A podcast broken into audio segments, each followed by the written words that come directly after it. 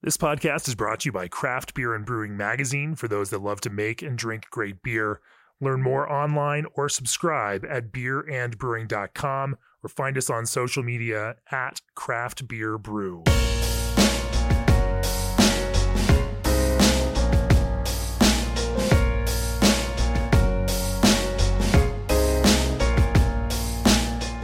Welcome to the Craft Beer and Brewing Podcast. I'm your host, co-founder and editorial director of Craft Beer and Brewing Magazine, Jamie Bogner. This is episode 227 of the podcast. We are coming to you again from Belgium. Joining me again on this episode is my co-host, managing editor Joe Stank. Joe. Hey. Yeah. And we are sitting in the living room of Tom Jacobs of Antidote here in, what town are we in, Tom? It's called Kortenaken. Kortenaken. Yeah. It's just the east of Flemish Brabant. It's a beautiful home with a brewery right here on site and orchards, grapevines, trees, fruit trees, goats, sheep, a very natural setting where you are producing, even on your own property, a lot of the ingredients that you're pushing into your own beer, brewing beer with a very connected to the earth approach, doing it with alternate ways, maybe not using hops as much as some other brewers might, focusing on using herbs, brewing deeply with herbs, and then building beers that come from the ingredients that you grow yourself. We're going to talk about how you do that, how you formulate ideas, what that creative process looks like. We're going to go deep into your philosophy on brewing, because you have a philosophy background on that. But we're also going to talk about constructing flavor out of ingredients in a different kind of way, a different typical approach than brewers might otherwise do. Before we do that, for nearly 30 years, G&D Chillers has set the mark for quality equipment you can rely on. G&D stands above the rest as the only chiller manufacturer that engineers your glycol piping for free. G&D also stands alone as the only chiller manufacturer with an in-house team of installers and engineers with 30 years of real-world field labor experience in breweries, wineries, and distilleries. Contact the Total Glycol System Design experts today at gdchillers.com. Also, support for this episode comes from BSG. Did you know that BSG sources hops directly from growers and processes them in their FSSC-certified facility in the Yakima Valley? From Azaka to Zappa, BSG's hops are pelletized for optimal dispersion in the boiler or FV and packaged in nitrogen-flushed bags to preserve all of those tasty and enticing aromatics. To learn more about how your hops go from farmer to fermenter, get in touch with BSG at letstalkhops@bsgcraft.com. So, Tom, let's start this off the way we normally do, talking about your history, background in beer, what path you took to get here and launching your own brewery here at your home. I think it's now 12 years ago. Me and my wife, we were living in Leuven, which is like a small student city, like 30 minutes from here. But we were looking for a place to live, to buy a house, and we were a bit like tired of, say, city life and the type of consumption that comes with it. So, supermarket life. So we were looking for a place with a bit of space where we could just grow our vegetables on, keep some animals. So it was an idea of more self-subsistent life. And then we came here just like totally the east of Flemish Brabant, which is a really like still rural area with a lot of fruit growing. And we found this like old house, and we said like, this is perfect for what we want to do. We still didn't have any plans about brewing, but that came pretty quickly after when we were installed here.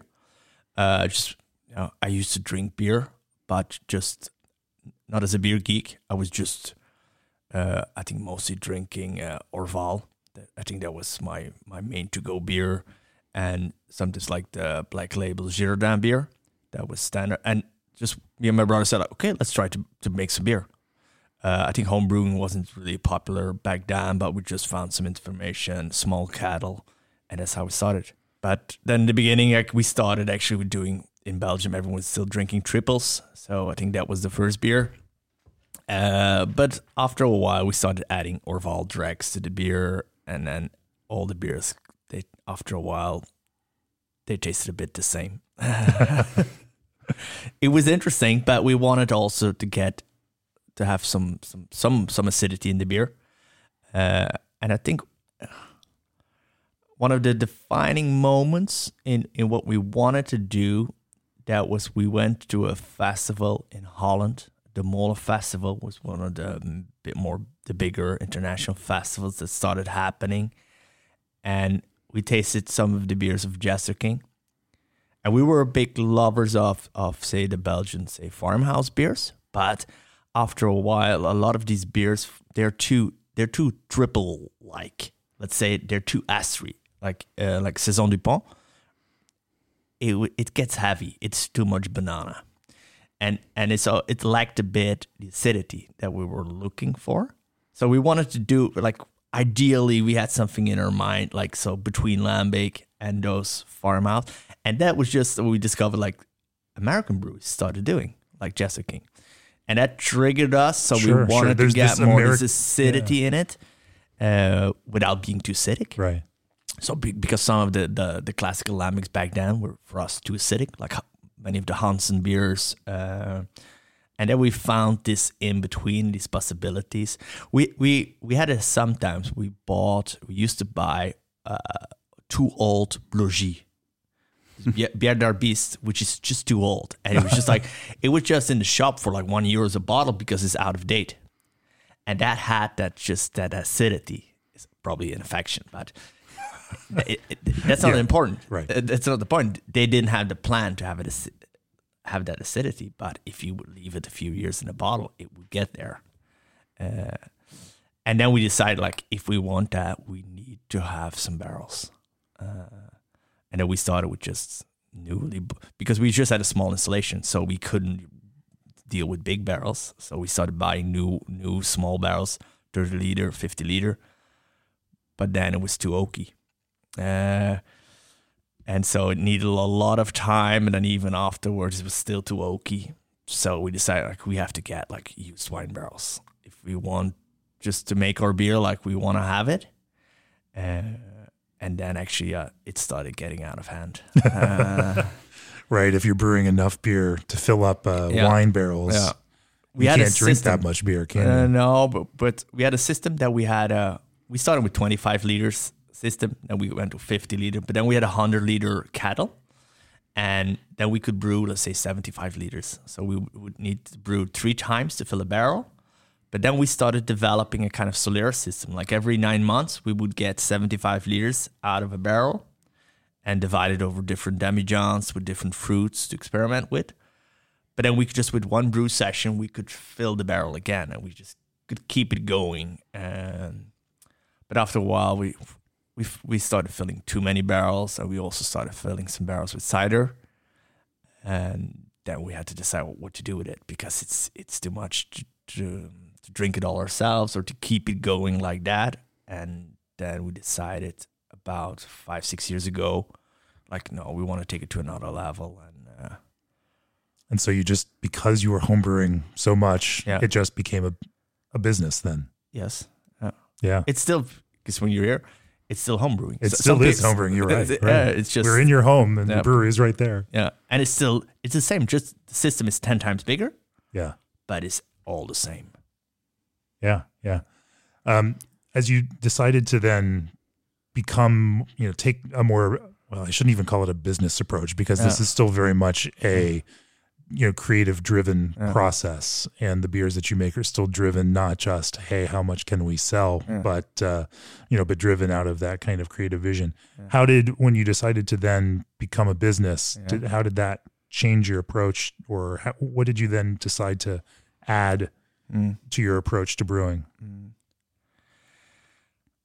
I don't think it's changed that much, because I think I agreed from the beginning with my brother. So we started the operation together as a 2-person business, but my brother still has a full-time job as a doctor in the hospital, so that he would assist like one day a week. I would do all the rest of the stuff. But we agreed from the beginning that we would only do things that we would also do as a non-professional home brewer. So we would only let us guide by the principles of our own taste or what we want to do and keep all the freedom. So from the beginning, we decided to stay small. That's very crucial because otherwise we cannot do it all ourselves anymore. Right. You have to more look into like how the market works. And we hope that it would work, that if we would stay small enough, we would not need to care about the market at all. That we just hope like, okay, this is what we do. Let's hope we find a market for this and it might work when we stay small enough. Yeah. That was the idea.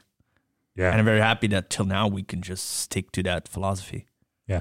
So now 100% of your beer is spontaneously fermented, cool shipped. Yep. Well, not necessarily spontaneously fermented. Yeah, we'll discuss maybe it's later. Definitely cool shipped. Yeah. Were your homebrew beers also all cool shipped before that too, or is that? I can show you some pictures of how we did it. No, it went in different phases, of course. Yeah. I already told you about adding the Orval drags.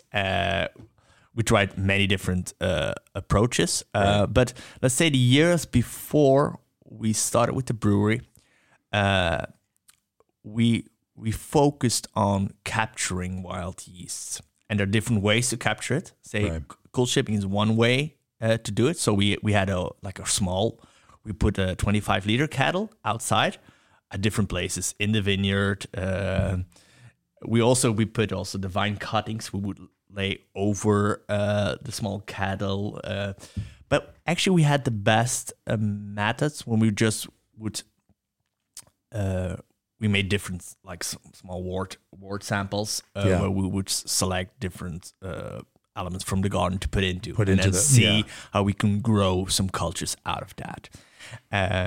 So we had some good results with some of the bring the flowers and fruits harvest into your wort samples rather than taking your wort out to the garden. Yep.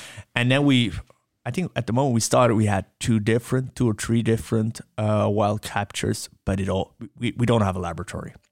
We never. I'm shocked. Yeah, and it was too difficult to keep them separate because you have to keep feeding it, and so it morphed actually all into one house culture that we somehow still use, but it's of course not the same version because it goes through all the transformations. It goes through all the cool shipping, and if we want to get it going, we always activate some yeast also at bottling stage because we want a quick re-fermentation when we bottle it. So that's my brother's tasks.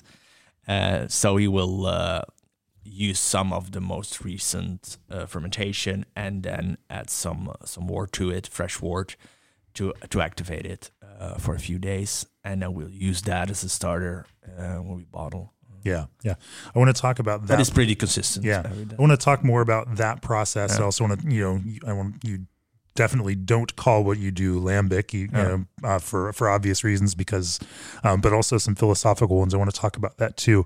But first, are you looking for innovation in your next beverage breakthrough? Think outside the puree box and let your brand stand out with Old Orchard's craft concentrate blends. Even smoothie seltzers can benefit from the extra boost of flavor and color. Old Orchard is based in the greater Grand Rapids, Michigan area, also known as Beer City, USA, and supplies craft beverage categories ranging from beer, wine, and cider to seltzer, spirits, and kombucha. To join the core of Old Orchard's brewing community, learn more at oldorchard.com/brewer. Also, Brew Monitor from Precision Fermentation is the first real-time comprehensive fermentation monitoring solution. It works with your existing fermentation tanks to track dissolved oxygen, pH, gravity, pressure, temperature, and conductivity in real time, from any smartphone, tablet, or PC. Brew Monitor provides detailed insight into your fermentations that helps improve beer consistency, reduce tank time, and increase overall efficiency, saving your brewery time and money. Get started for 30 days risk-free. Visit precisionfermentation.com/brewing. So, Tom, you brew spontaneously, but you also, at times, use your culture that you've developed and integrate that into the fermentation in specific ways, sometimes not. You definitely don't call it lambic, and you're not in the Piemonte land. You're over here on the the east side of Belgium, and so that certainly would create some arguments among diehards in that film. But it's, I think, bigger than that for you, isn't it? For the reason you wouldn't tie it into that definition. Yeah, I think if you look at the process, it's pretty similar. Let's say 9 out of 10 times we also brew say our blonde beer, which is in process and in malt composition is very similar to Lambic. Also the use of aged hops in the beginning of the boil, the cool shipping.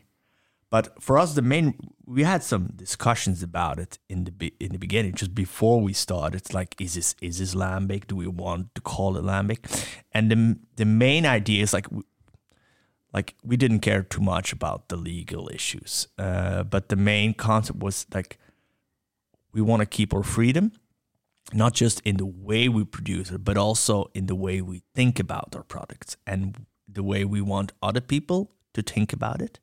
Because we see always it's very hard for everyone actually to appreciate things without a concept.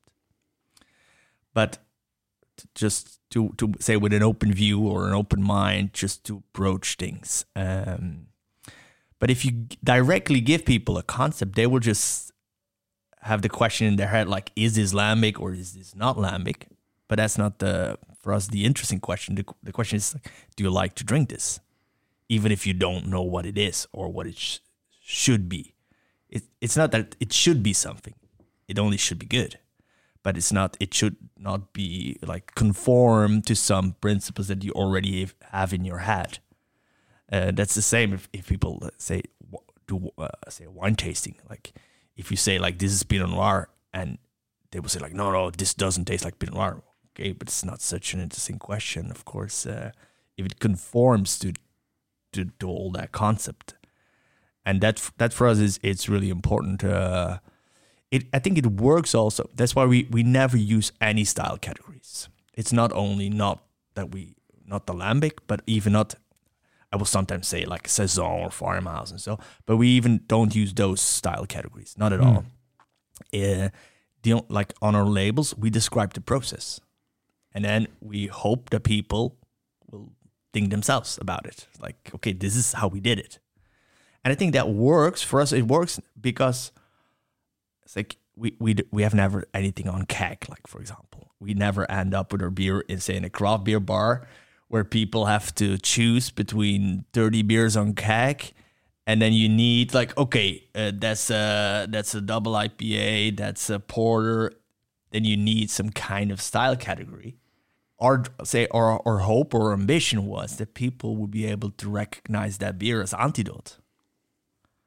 So even if we come out with, say, 25 different beers in a year, that somehow through all those beers, you will say, oh, okay, this is with herbs or this is with fruit, but I get the Antidote profile. I think it would be really interesting to hear you describe for us what that is. What is an Antidote style beer? And then I have maybe as a kind of question that could be part of that.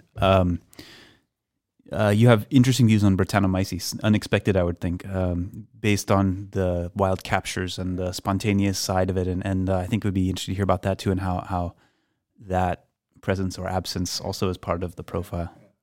It's not that I can directly like describe the profile, but it's always like, for me, it's like my wife, she's not directly involved in the process, but she's involved, let's say, in the tasting. And I often let her taste like blindly samples. Also, when I open other bottles from other people, I always let her taste blindly.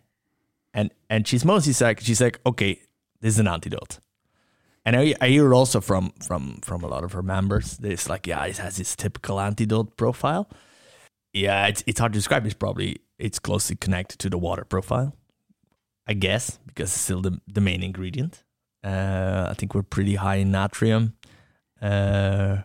We also have quite some of the other minerals in the water. It's groundwater from here in the area, from pretty deep. Then there's probably, we always aiming, so there's this mineral side connected to the water, but that's a given somehow. What we're after always is to make, I wouldn't call them sour beers. It's a category I don't like so much because it's too one-dimensional. If you call a beer sour, it's not about being sour, but we're always aiming for some acidity. We want beers to have a good acidity. So it's always like a specific kind of acidity that we're after. Like we don't like the quick acidification through lactobacillus. It gives a more one-dimensional acidity to beer, like the more, let's say, Berliner Weiss or the lemonade kind of acidity. We prefer a long, slow acidification. It's probably through pediococcus. And we want to avoid acetic acid at all costs. It's the same with wines. I really hate high volatile acidity. The acetone flavors... or a sharp acidic aftertaste, like we would try to avoid that at all. So if we notice some of that, we'll destroy the batch, we destroy the barrel. We don't mind blending it in. We don't want to ruin any other stuff with it. Sure. For us, it's very strict to it's important. Right. That's about the acidity. So we want to have it a good acidity, but it has to be very drinkable. Right. So we're always looking for drinkability. That's actually a main issue. Calling beer sour is like calling a dish at a restaurant a salty dish. Yeah. Because every restaurant uses incredible amounts of salt. It's one component. Of it's one component, and but it shouldn't define the entire thing. It should be totally in the balance with the other things. You need the acidity just to make it drinkable. Yeah. But if it's too high, it's not drinkable anymore. Yeah. When it comes to that acidity, you have you embrace bitterness with that in a way that a lot of other brewers that brew acid forward beers maybe aren't as fond of. Yeah. But it doesn't bother you. You are comfortable and in your wheelhouse blending acidity and bitterness. Talk to me a little bit about that. Yeah, the general idea is a bit in the beer world that it clashes. Right. And I've never understood it that much. Maybe, of course, it's the same with acidity. We have to talk about different kinds of acidity. There are also different kinds of bitterness. And we found mostly, because we never use hops as so much for the bitterness. Of course, we have some hops that we use early in the boil that will also contribute to the bitterness. But the more, say, firm bitterness that we have sometimes comes from the herbs, which is, I don't see it clashing, but it's just like it gives them a long finish. So the bitterness mostly comes at the end when you swallow, and the acidity you have more directly, like more up front or in the mid. So I don't really see that clash. It just, it provides some structure to the beer. Yeah. It provides some more depth and roundness when you have that. So I think somehow it needs that. Right. You also have it in some lambics, like some Girardin. There's also this like bitterness, and it works well. I think we were talking before we started the podcast that there's almost that cocktail element to it that and. You can find your most popular drinks in Italy, for example, that combine those bitter flavors with sweeter fruit flavors. And you see the same thing happening in, with the cultures, spontaneous cultures that develop these fruity flavors, these Brettanomyces driven, flavors that are very fruit forward, and that bitterness, it's not conceptually at odds with, balancing with those kinds of prominent citrus flavors. It's maybe as a kid, I grew up just in Belgium. We have Belgian endives, which is a typical bitter. It was one of my favorite vegetables. And also I remember as a kid, I was never into, say, Coke or Sprite, which is just way too sweet. I would only drink bitter lemon. I don't know if that's known in the United States, bitter lemon. No. It has a very bitter lemonade for kids. It's like tonic, so it also contains quinine, right?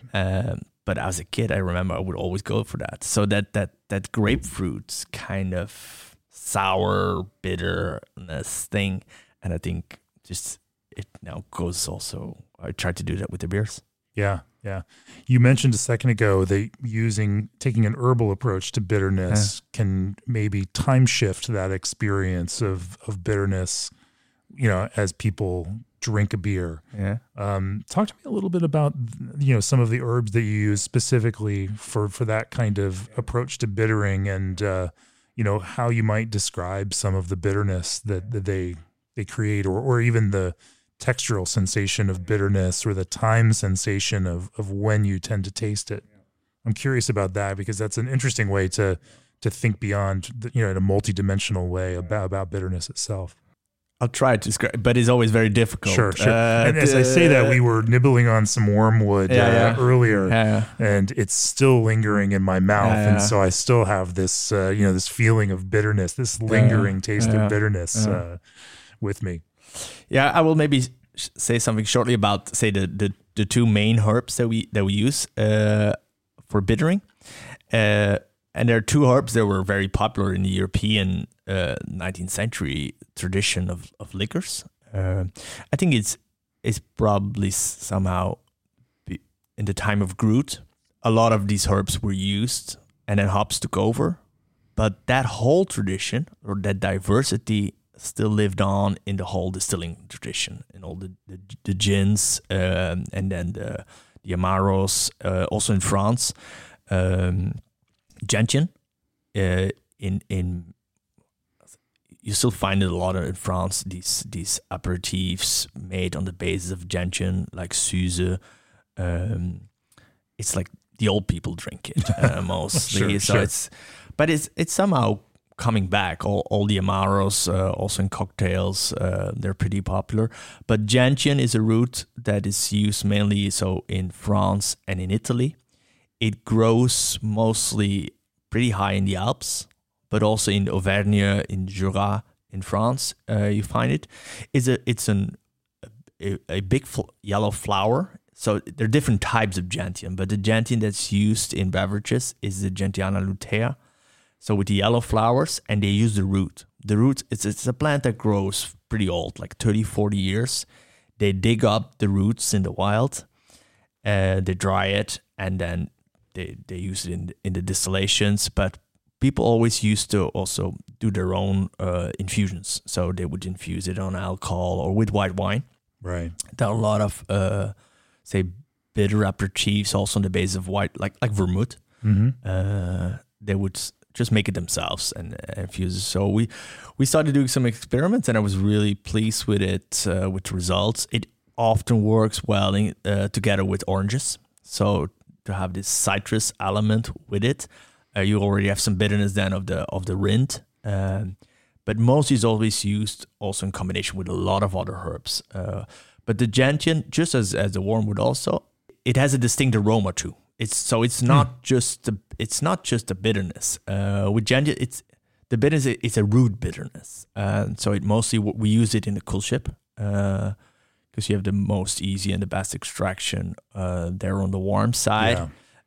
It's also, you don't need too much of it, because it's can be pretty pungent, but it gives a very long aftertaste. But it's more like, it's not really, maybe it's a bit tannic, but it's this woody, long aftertaste that you have together with a distinct aroma.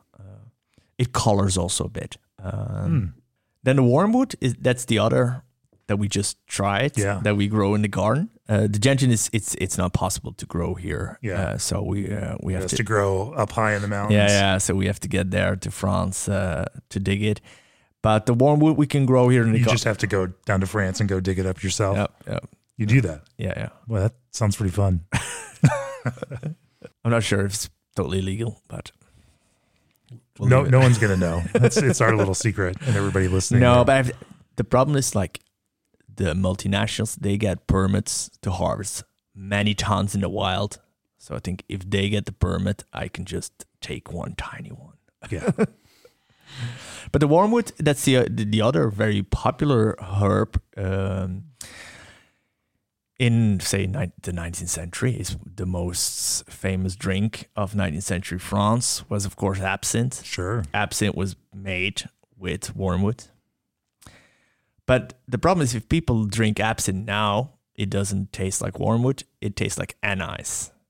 So I think early 20th century, it was mostly forbidden, the absinthe, because there were a lot of issues with it, psychoactive, but it's mostly because of the high alcohol. It's like 70% alcohol. Mm.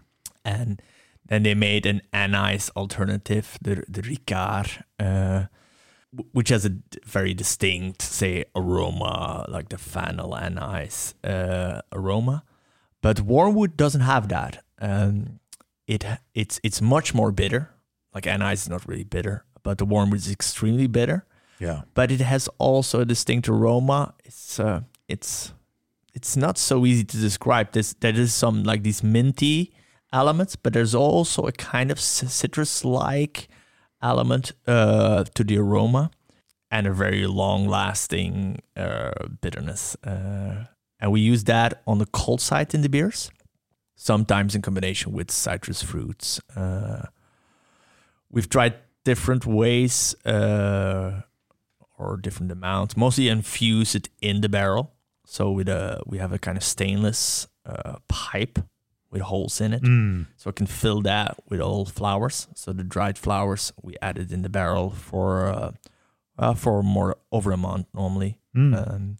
We've also done it. So I've told you we brew normally our blonde beer, but say one time a year we make some kind of oat brun.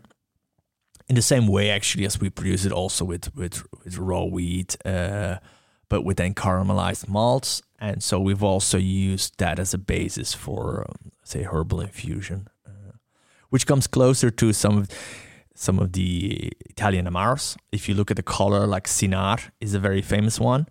Yeah, it looks like an oat brun somehow. Mm. So, but of course, the Amaros, they're also very sweet.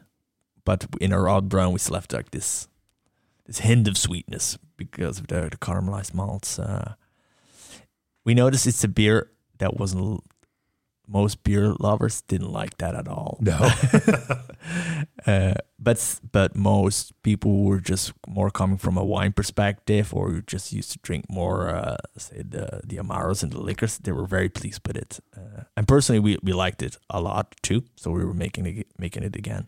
Yeah. Do you want to talk about the Myrica also? I think it's such a lovely profile. And I also enjoy how these, normally I tend to avoid urban spice beers, but they're often in the wrong house. You know what I mean? They're in the wrong style. Yeah. But then sometimes when you bring in the acidity, it somehow makes them all click and make sense. And it's like, just like you're talking about a Negroni or a cocktail and sort of similar profile. And somehow it makes sense in the brain.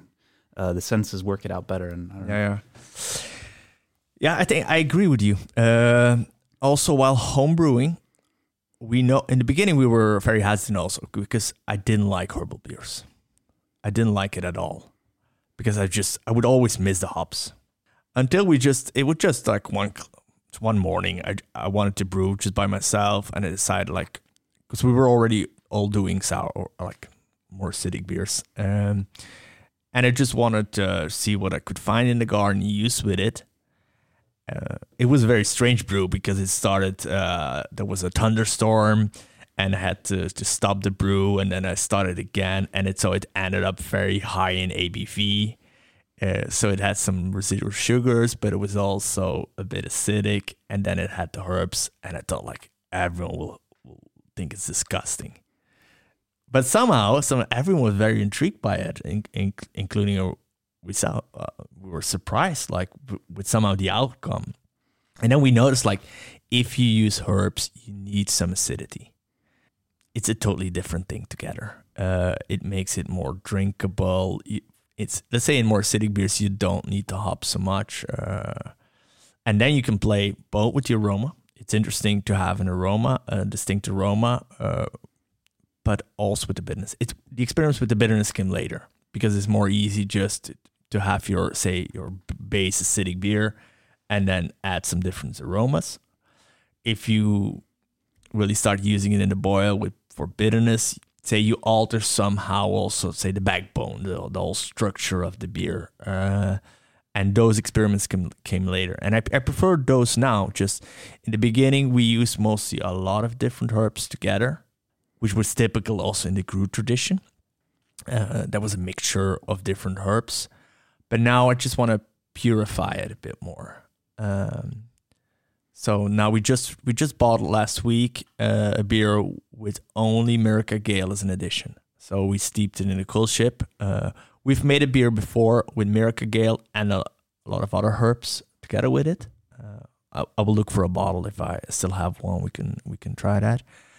But now it's something that's more interesting just to have.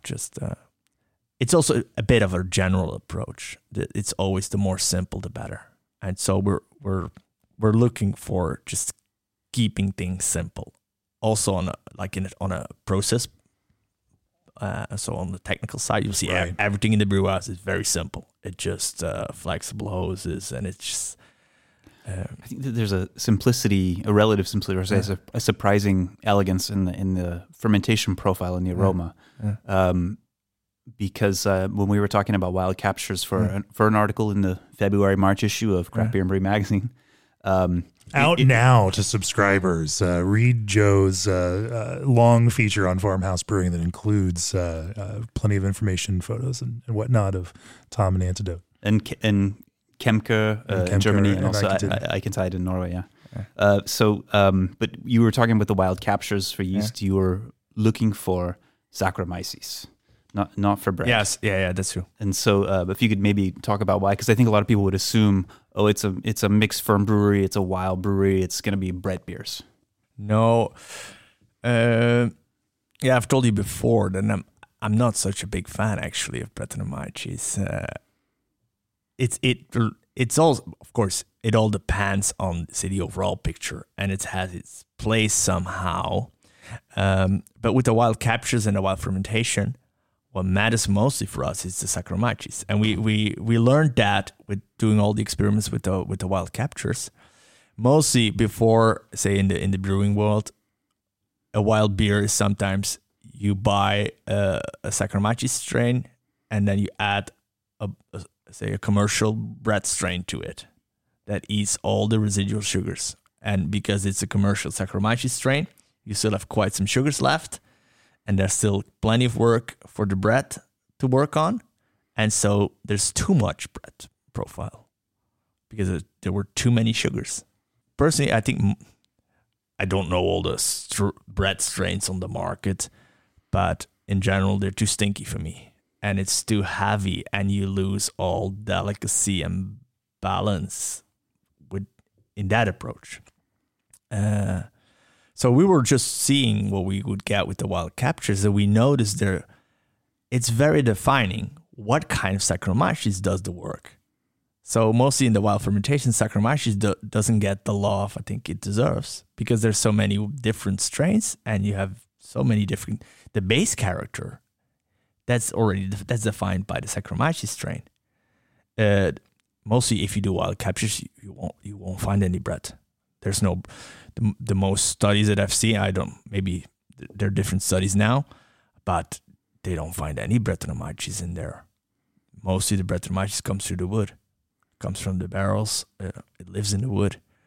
Or it might be there in so small quantities that you cannot trace it in the beginning. It only comes up front when all the work by Saccharomyces is done. So I think the main character that we have in our beers is the wild Saccharomyces together with the bacteria. Then after a while... And you're leaning towards wild Saccharomyces that is a higher attenuator that is going to dry those out before the bread gets into it. We have to do all tricks to slow it down. I explained to you a bit with the different ways we do the turbot mashing. But we can just totally skip the beta amylase. We can just go straight to 74 degrees and it will still go easily through it. So the general science doesn't apply, I think, for wild Saccharomyces because it's pretty powerful. Yeah. But it's also, I don't want to have too many sugars left at bottling stage. Of course, there will be an impact, say, after a few or after some time in the bottle of Brettanomyces, but I don't want to have that too strong. And it's in the beginning, because we've been discussing already, say the cocktail tradition, but the natural wine tradition is another of our big inspirations for what we do. And in the beginning, I would visit winemakers and I would tease them about Brettanomyces. Like, I have Brettanomyces on my fingers. Sure. And they're always like, in the wine world, they hate Brettanomyces. Right. And so I thought, like, it's just naive and stupid of them to hate or to be so negative about Brettanomyces. But then a few years later, I think I agree with the winemakers. Because if you want to make natural wine, I think in a good way, in the beginning, you're just looking for the funky stuff. I remember the first bottle, and I was intrigued. I was not a wine drinker. I was intrigued because I said, like, this smells like Cantillon. And that was just the total eye-opener. I started drinking wine because it smelled like Cantillon. If I drink natural wine now, I don't want it to smell like Cantillon. Right. Because it's a kind of funkiness and often with a lot of mistakes that has nothing to do with, say, the terroir, with where it was grown, has nothing to do with grape varieties. You somehow, if it's, say, too bacterial or too bready, you lose the typicity. And so you lose the diversity of the whole sea. Then it all tastes the same. It all tastes the same wherever it's made. Yeah. Let's talk a little bit more about that. But first, from the rotatable pickup tube on Rogue Brewing's pilot brewhouse to the integrated hopbacks on Sierra Nevada's twin prototyping brewhouses, SS Brewtech has taken technology they invented working with world-renowned industry veterans and made them available to every craft brewer. To learn more about SS Brewtech's innovation list, head over to ssbrewtech.com. Also, if you're looking for a direct partnership with an independent hop grower who is as fanatical about flavor and quality as you are, join the revolution. Hop Revolution's only reason for being is sustainably farming and processing New Zealand's most flavorsome hops. They get that great beer is not brewed to a past or a future ideal. It's an ongoing journey of fresh thinking. Hop Revolution really is only here for your beer. Let them flavor your thinking stateside directly from Hop Revolution or through Crosby Hops or Mill 95. Learn more at hoprevolution.co.nz. It's an ongoing journey of fresh thinking. I think it makes sense to talk about beer not brewed to past or future ideals. What a on-point message right there, because that's exactly what you do. And of course, we took a second right there as we were reading to pour a beer. What is this beer that we're drinking now, Tom? It's called Nacht van de Geit, and we brewed it with some friends, and we all started a bit around the same period. So Kemker was there, and guys from Naval in Holland, and then a guy from Sweden, Bready Fingers. I talked to you about the Brettanomyces on the fingers, so he called his brewery Bready Fingers. and then a guy from California, Altbrau, Tim Decker, and. It was after the Carnivali Brettanomyces Festival in Holland. For us, a very important festival because... Did they let you go? I mean, you're not really a Brett fan. Yeah, but it was for us, it was always wonderful because there was a community of people all over the world that came together one time a year, and many of them were also just starting, and it was a new way of learning also, because I think we didn't learn so much from the Belgian brewers. I never did any internship at any brewery. I never brewed at any other place than our own place. But we learned from, say, other people in the same situation. We're just doing experiments. And we found each other through fora on the internet, like Milk the Funk, which is a very important fora for those kind of questions. And it was wonderful to meet every year in Amsterdam and now, after COVID, now it's finally happening again on a smaller scale this year. It's one of my favorite festivals. It's just to kind of describe it for people. Imagine being in Amsterdam for a few days, and your plan is going to a bunch of seminars. Yeah. Where you'll get to drink some beer for sure. Yeah. But it's so brewers come. It's not only brewers. It's sometimes it's experts in a particular field or something, and then they'll give a talk. You taste some beer.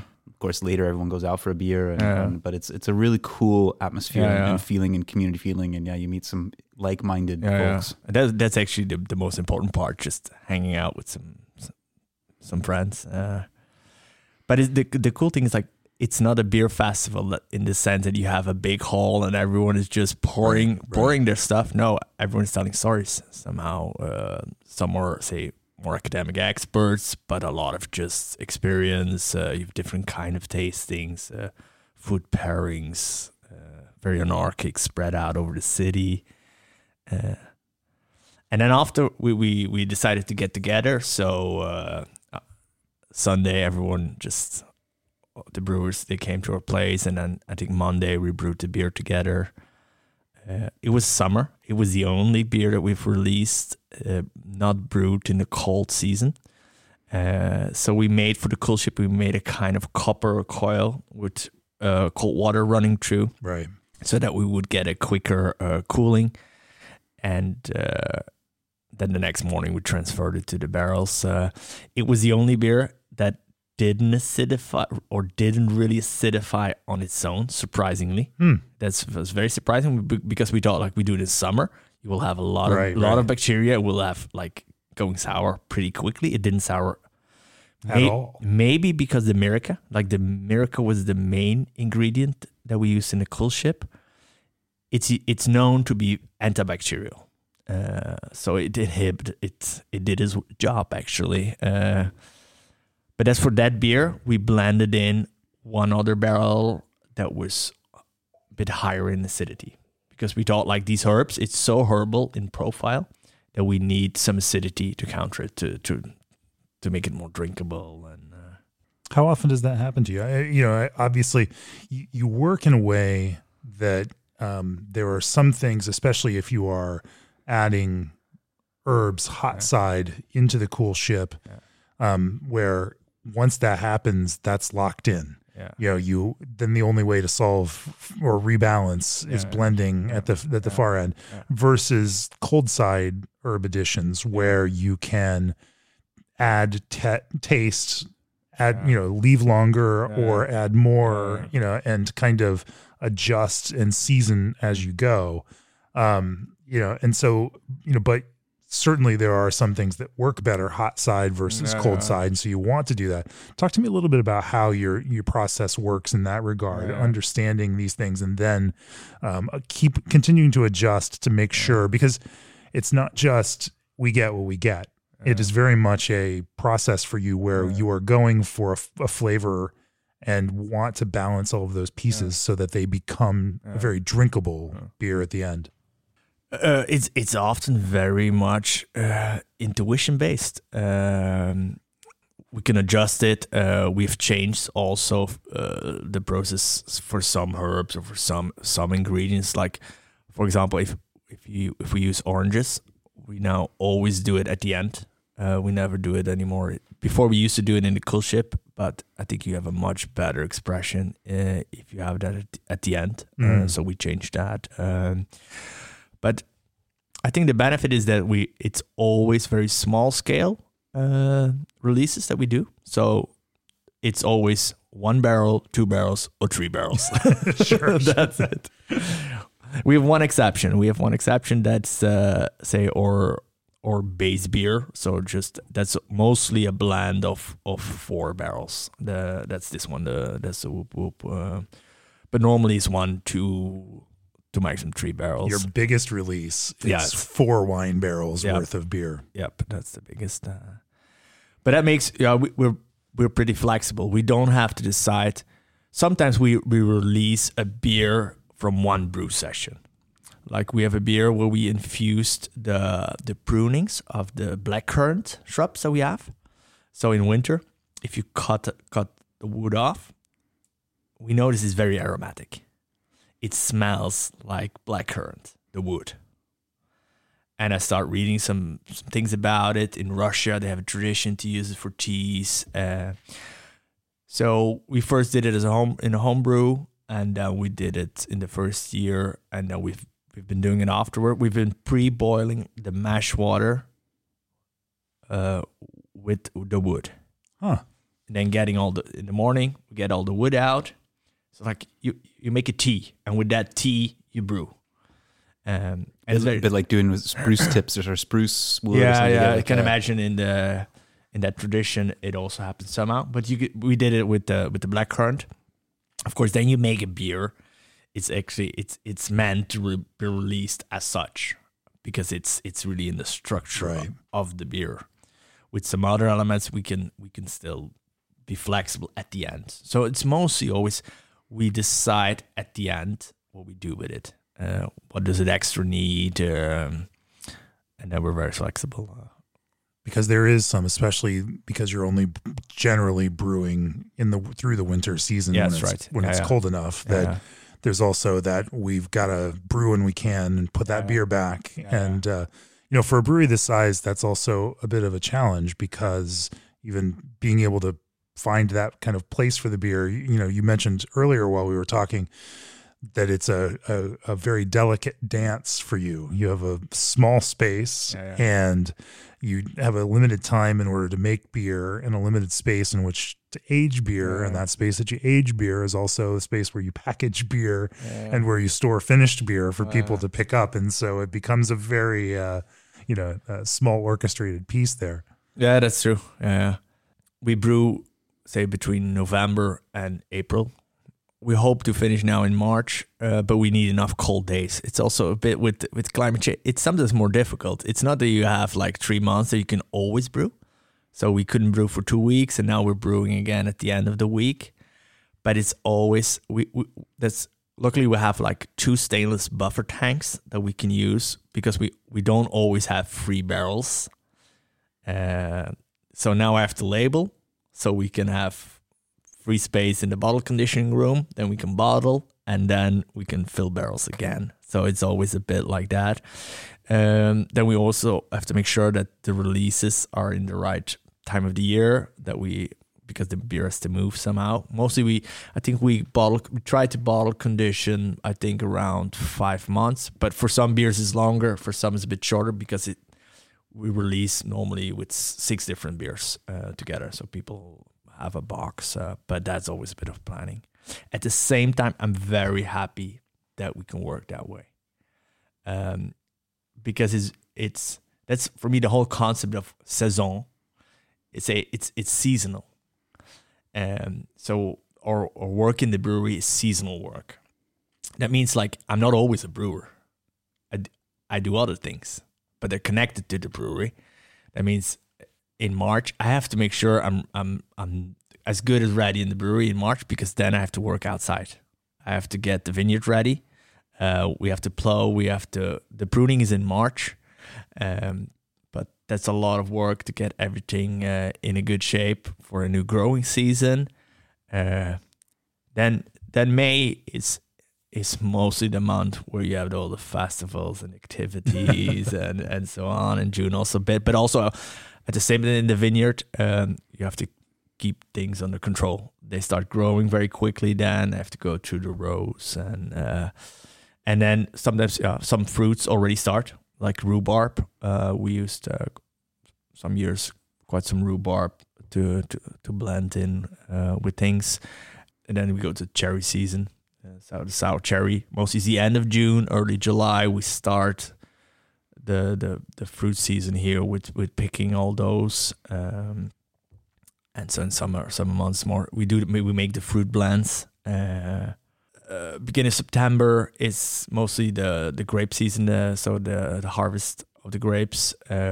This year was a bit later, but then it fell together with the apple season.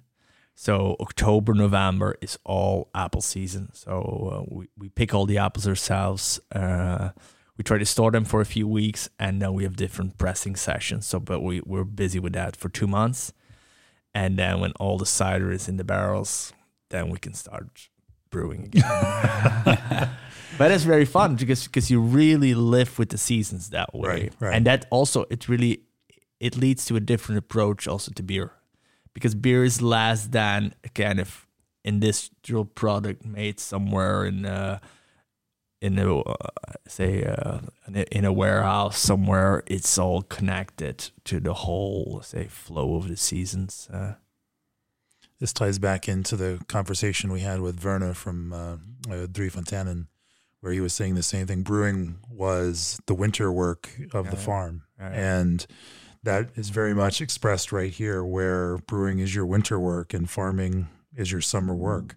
Yeah. And cider is the autumn work. And cider is the autumn work. Yeah. Let's talk about that cider, you know, a little bit. Now you make both of these. You make beer and cider simultaneously and seek out that kind of natural method for your cider as well. Talk to me about the creative inspiration for that. And, you know, also balancing, like we were talking earlier with natural wine, there's an interesting challenge to not destroying the character of the fruit ingredient with the process that you use through that fermentation. You know, with apples, that can be a similar thing. You could very easily create cider that is just about the funk and you know, with that ferments to, you know, fully dry and eliminates all the sugar in those apples and leaves you with very little left. Talk to me about making wild, you know, focused cider in a way that also captures character, you know, from the apple ingredients. I think for ourselves, there's not a real difference in making beer, cider, or wine, and the main thing I think that connects it together is the search for simplicity, to keep it simple but also pure. So we don't want, say, some microorganisms to dominate it all, because then you lose the balance. Right. But it was just very logical that we would just do cider, because I think I tried to explain that we try to also in the brewing, we try to stay hands-on for everything that we do. So to grow as much as we can. What we cannot grow is the barley and the wheat. So we for the beer, we still rely on that. With the apples, we can just harvest all stuff ourselves. So we never buy any apples. They're all self-harvested here, but also like old orchards that are they're always high grafted trees, and it's not commercially interesting. So it's always very old varieties that are very resistant. But then we... High graft? Yeah, so they're grafted at a height of 2 meters. Okay. And so they grow like really high, big trees. But the roots go also much deeper. When you see the plantations, they're grafted very low. Right. So they're easy to pick. The roots don't go deep. They're with a lot of trees on a small surface. But you see those apple orchards where they've got very thick trunks, but very small, low trees for that same reason. That's everywhere year round. Yeah. We refuse to use any of those apples because it's just sugar water. If you press that, there's no character. Yeah. The benefit, what we noticed, the old varieties, they were planted because you can store them very long. Now they want a very thin skin. They want it very sweet, just the eating apples. But they're not interesting to make cider with. The old varieties, I guess they're higher in acidity, which makes them, you can store them longer. A lot of the varieties that were planted here, I know you can just store them in a bag in the stable till April.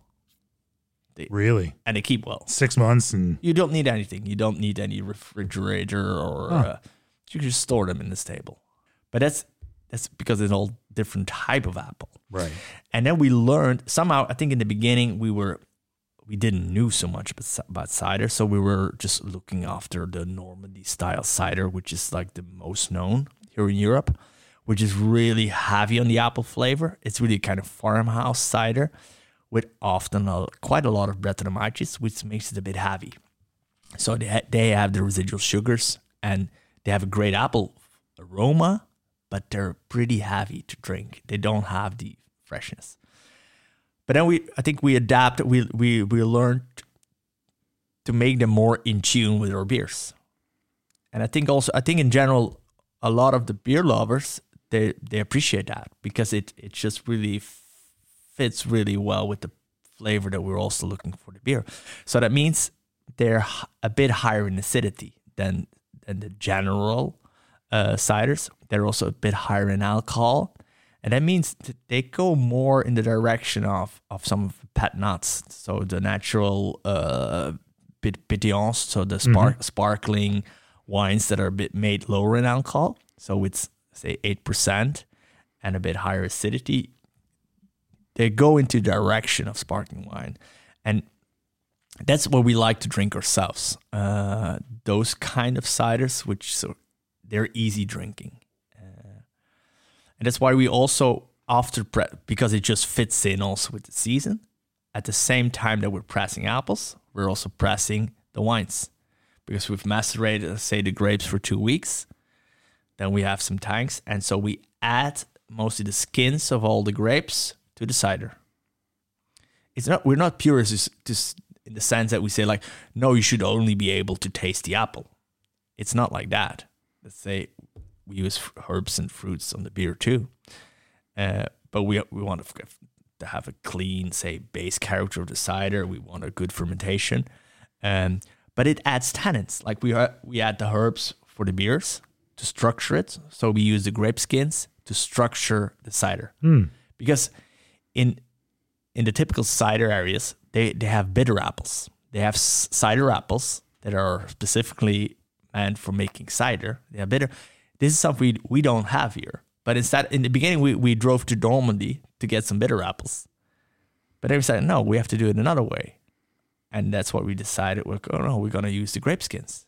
And so now we use all the grapes. Because you have them here and you're growing your own grapes here. We're pressing. Yeah. It's just, it's very logical to use it all together.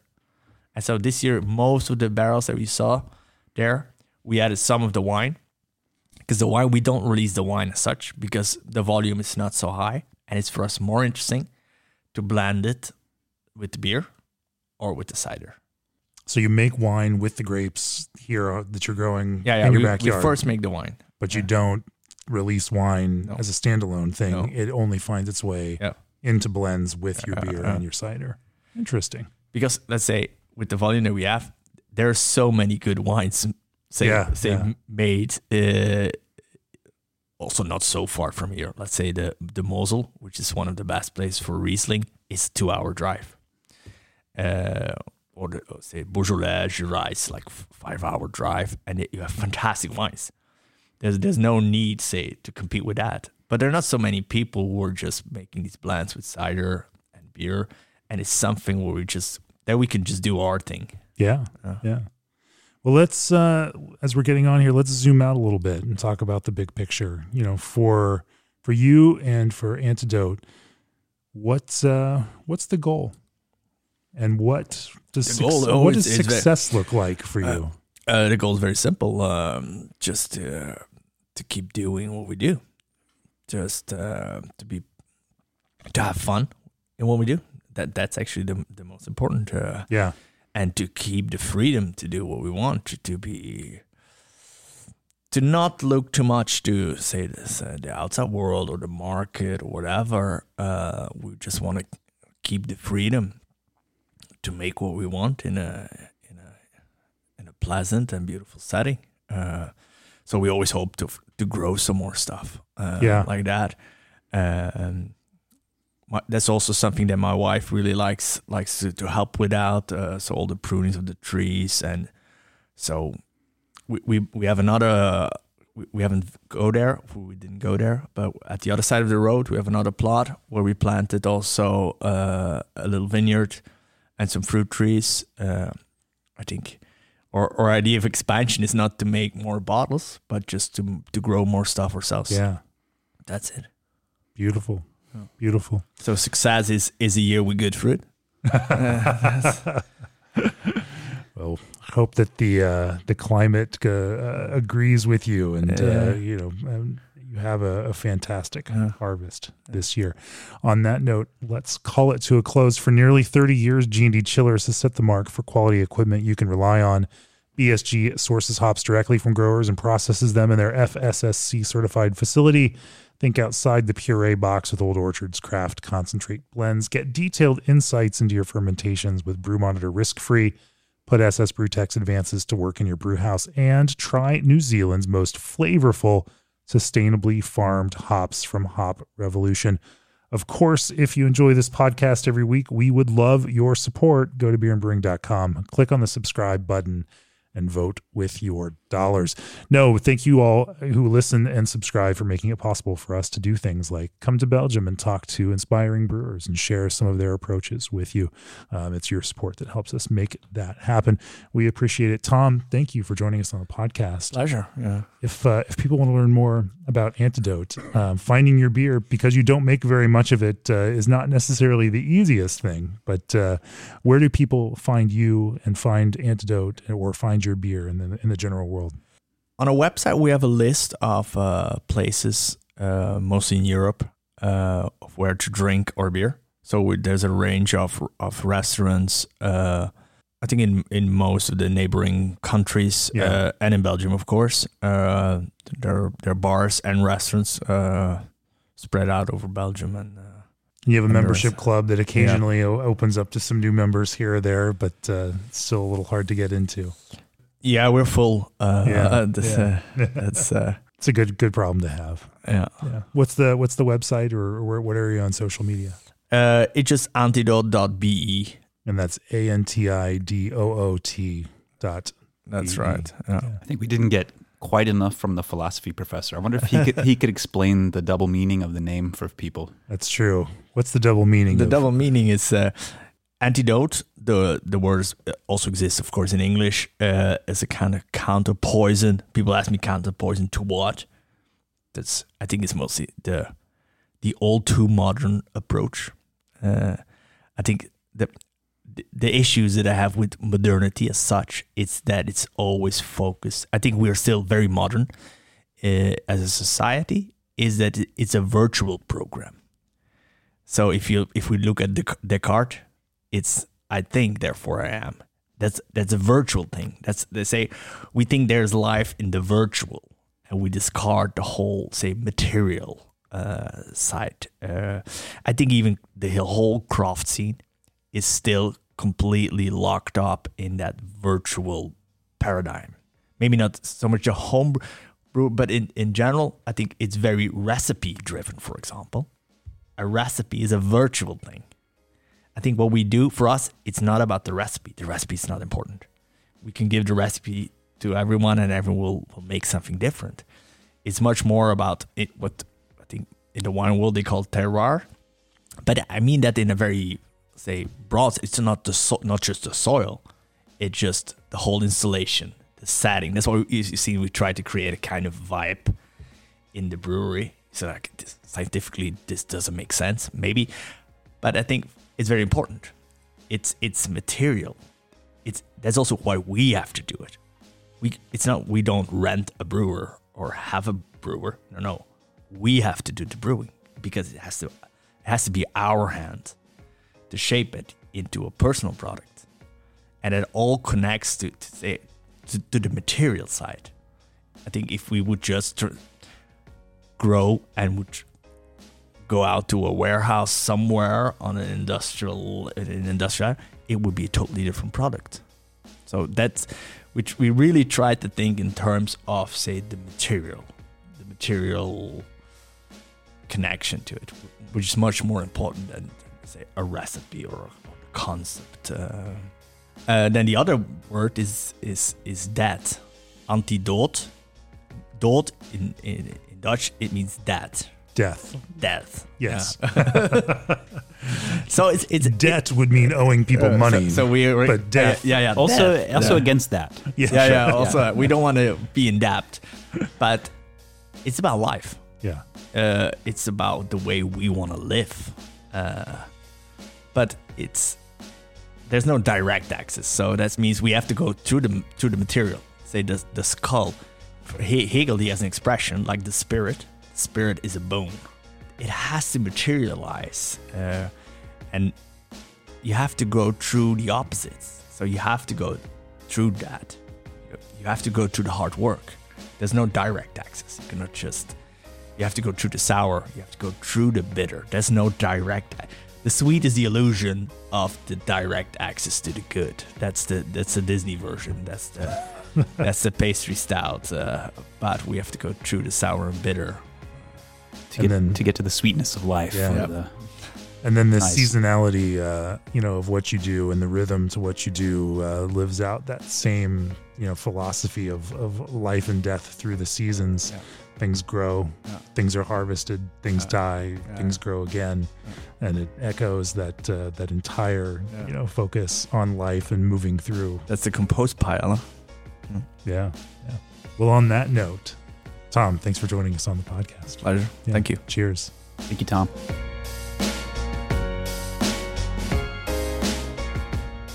This podcast is brought to you by Craft Beer and Brewing Magazine for those that love to make and drink great beer. Learn more online or subscribe at beerandbrewing.com or find us on social media at Craft Beer Brew.